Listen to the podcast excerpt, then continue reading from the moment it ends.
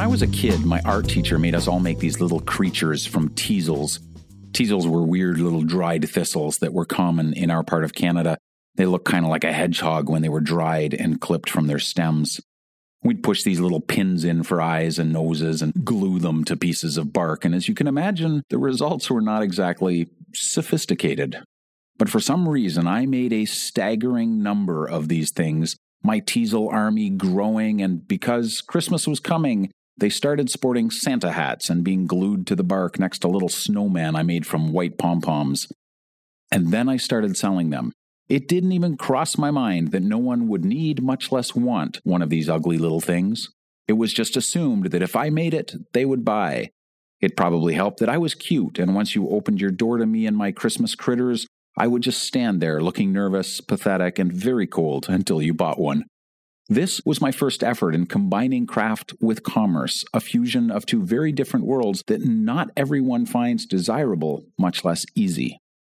Not everyone wants to make money with their creative efforts, but some see the making of money as an act of creativity as challenging and rewarding as making other, more blatantly artistic things. I'm David Duchemin, and this is episode 11 of A Beautiful Anarchy, and the first in a now and then series called Craft and Commerce for those of you who fight the daily fight not only on the canvas or the blank piece of paper, but on the spreadsheet. Let's talk about it.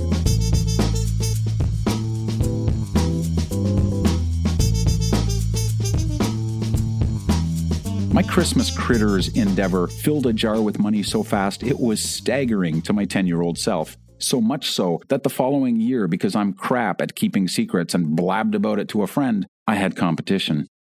His name was Scott, and in hindsight, I admit he had excellent business chops, but I never sensed he was doing it like I was, you know, for the art.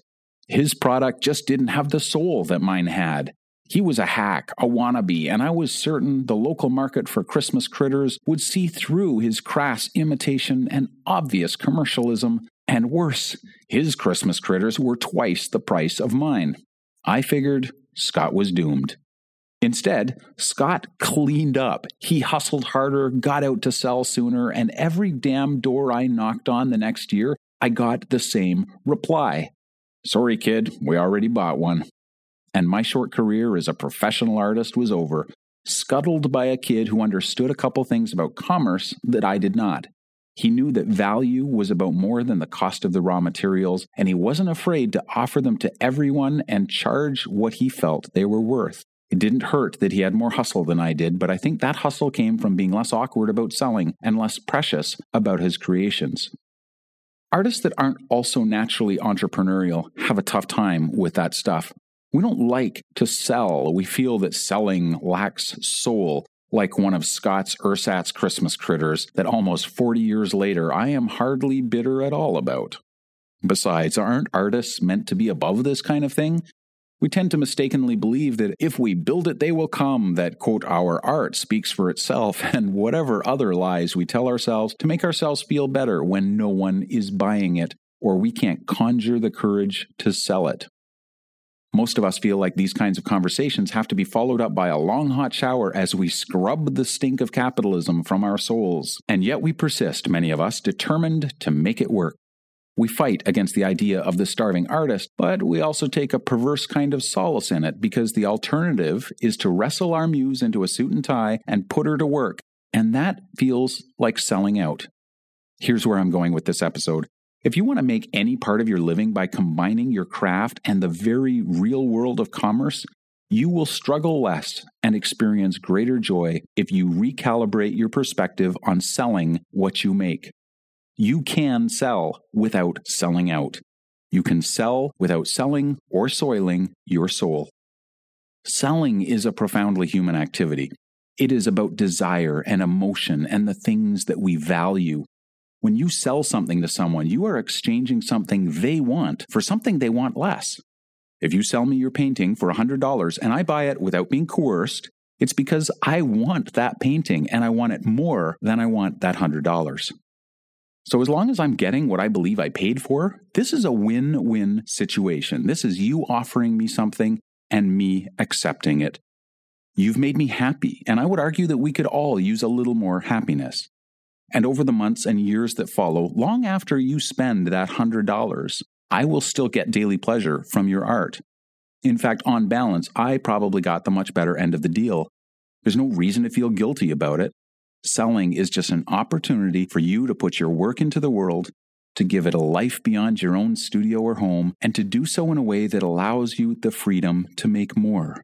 I know it feels weird to sell the painting or put a price on the book or the song, but remember this you're not selling those things per se. You're selling the feeling, emotion, or experience that your art creates. That is the value. That is what people are buying and paying for. It has nothing to do with the price of canvas and paint. But where we get really weird isn't just about selling stuff, it's the money. Oh my God, do we hate talking about money? Many of us have grown up thinking there's something shameful about discussing money. It's private in the same way that talking about sex or religion is meant to be private. And yet, start talking about money, and everyone gets nervous and awkward and starts wishing we could just talk about sex or religion instead. But isn't money the root of all evil? No, it's not. Greed is. And for those of us that damn near choke on the word money, I'm not sure our souls are in any real peril given that we can barely talk about it. Money is just a symbol. It's a mechanism of exchange. Look, if we all used turnips or cucumbers to buy and sell things, I don't think we'd be as weird about it. A hundred turnips for that painting? I'll take two. God knows I don't need all these turnips. But dollars? Somehow it suddenly feels like one of us is winning and one is losing. And those of us with a soul and a conscience feel rightly uncomfortable with that. It just doesn't jive with the story we tell about ourselves as caring, compassionate people. As with much in life, this is about what we believe and how we see ourselves. If you do not see money as a mechanism for achieving good and beautiful things, you will have a hard time asking for it. And you'll have less of it less to give your kids, to invest in your art, to donate to whatever causes are most important to you. If you do not remotely believe that your art will make someone feel something that is valuable enough that people would give some of their money to experience it, why in God's name are you wasting your time and energy making it? Some would rather just give it away for free. But even if you're not asking for money, you are asking for people's time and attention, both of which are even more scarce. If it's not worth money, it's certainly not worth those. We have made money into the most valuable commodity, and it most certainly is not. But it is valuable, and if it's valuable, we can do good and beautiful things with it. And when we trade our art for it, whether that's a modest $20 or an astonishing 20 million, we're doing the same beautiful transaction that humans have been doing for thousands of years, trading value for value so we both get what we want and need. Money represents the possibility of doing good things and creating change. Making money can be as beautiful and creative an endeavor as creating art, and can in fact often create even greater change than the art that we so deeply believe in. When I look around my studio, I see things that people designed, made, wrote, photographed, and carved. Almost all of them I paid really good money for, mostly because no one is taking turnips on barter these days. And I look at these things, I sit in them, I read them, I experience them, and they give me tremendous joy. They are the material things with which I have chosen, no one made me do this, to surround myself. And not once have I thought about the artist or maker or designer and thought poorly of them for making these things available to me. I'm grateful for their willingness to not only make their art, but to put a price on it so I can own it and experience it every day. And they can continue to do their beautiful work, not just with their hands, but their minds and soul. All they got was some cash. I know some of you are listening to this and thinking about what you make and thinking, sure, but this isn't anything the world really needs. It's not important like curing cancer or building shelters or saving the world. But let me ask you this Do you want to live in a world without art? Do you want to win the fight against cancer and live without music, poetry, dance, and great stories? These are the things we live for, and while there are times in life when they are not the most needed and the most urgent, they are the things for which we live, the things, among others, that give us joy and meaning. What you make, and that you make it, has inexpressible human value. We need you and your art more than you will ever know. I'll be honest, I don't know where Christmas critters fit into this. I'm pretty sure no one got much pleasure out of the ugly little things themselves. I'm pretty certain the adults that bought them years ago aren't passing them down now to their kids. Can you imagine getting that in the will? Why would mom leave me some moldy bark and a thistle with googly eyes? I don't know. But I know this the people that bought them valued the experience and the feeling of buying the work of my hands more than they valued their $2. And I know that I underestimated that.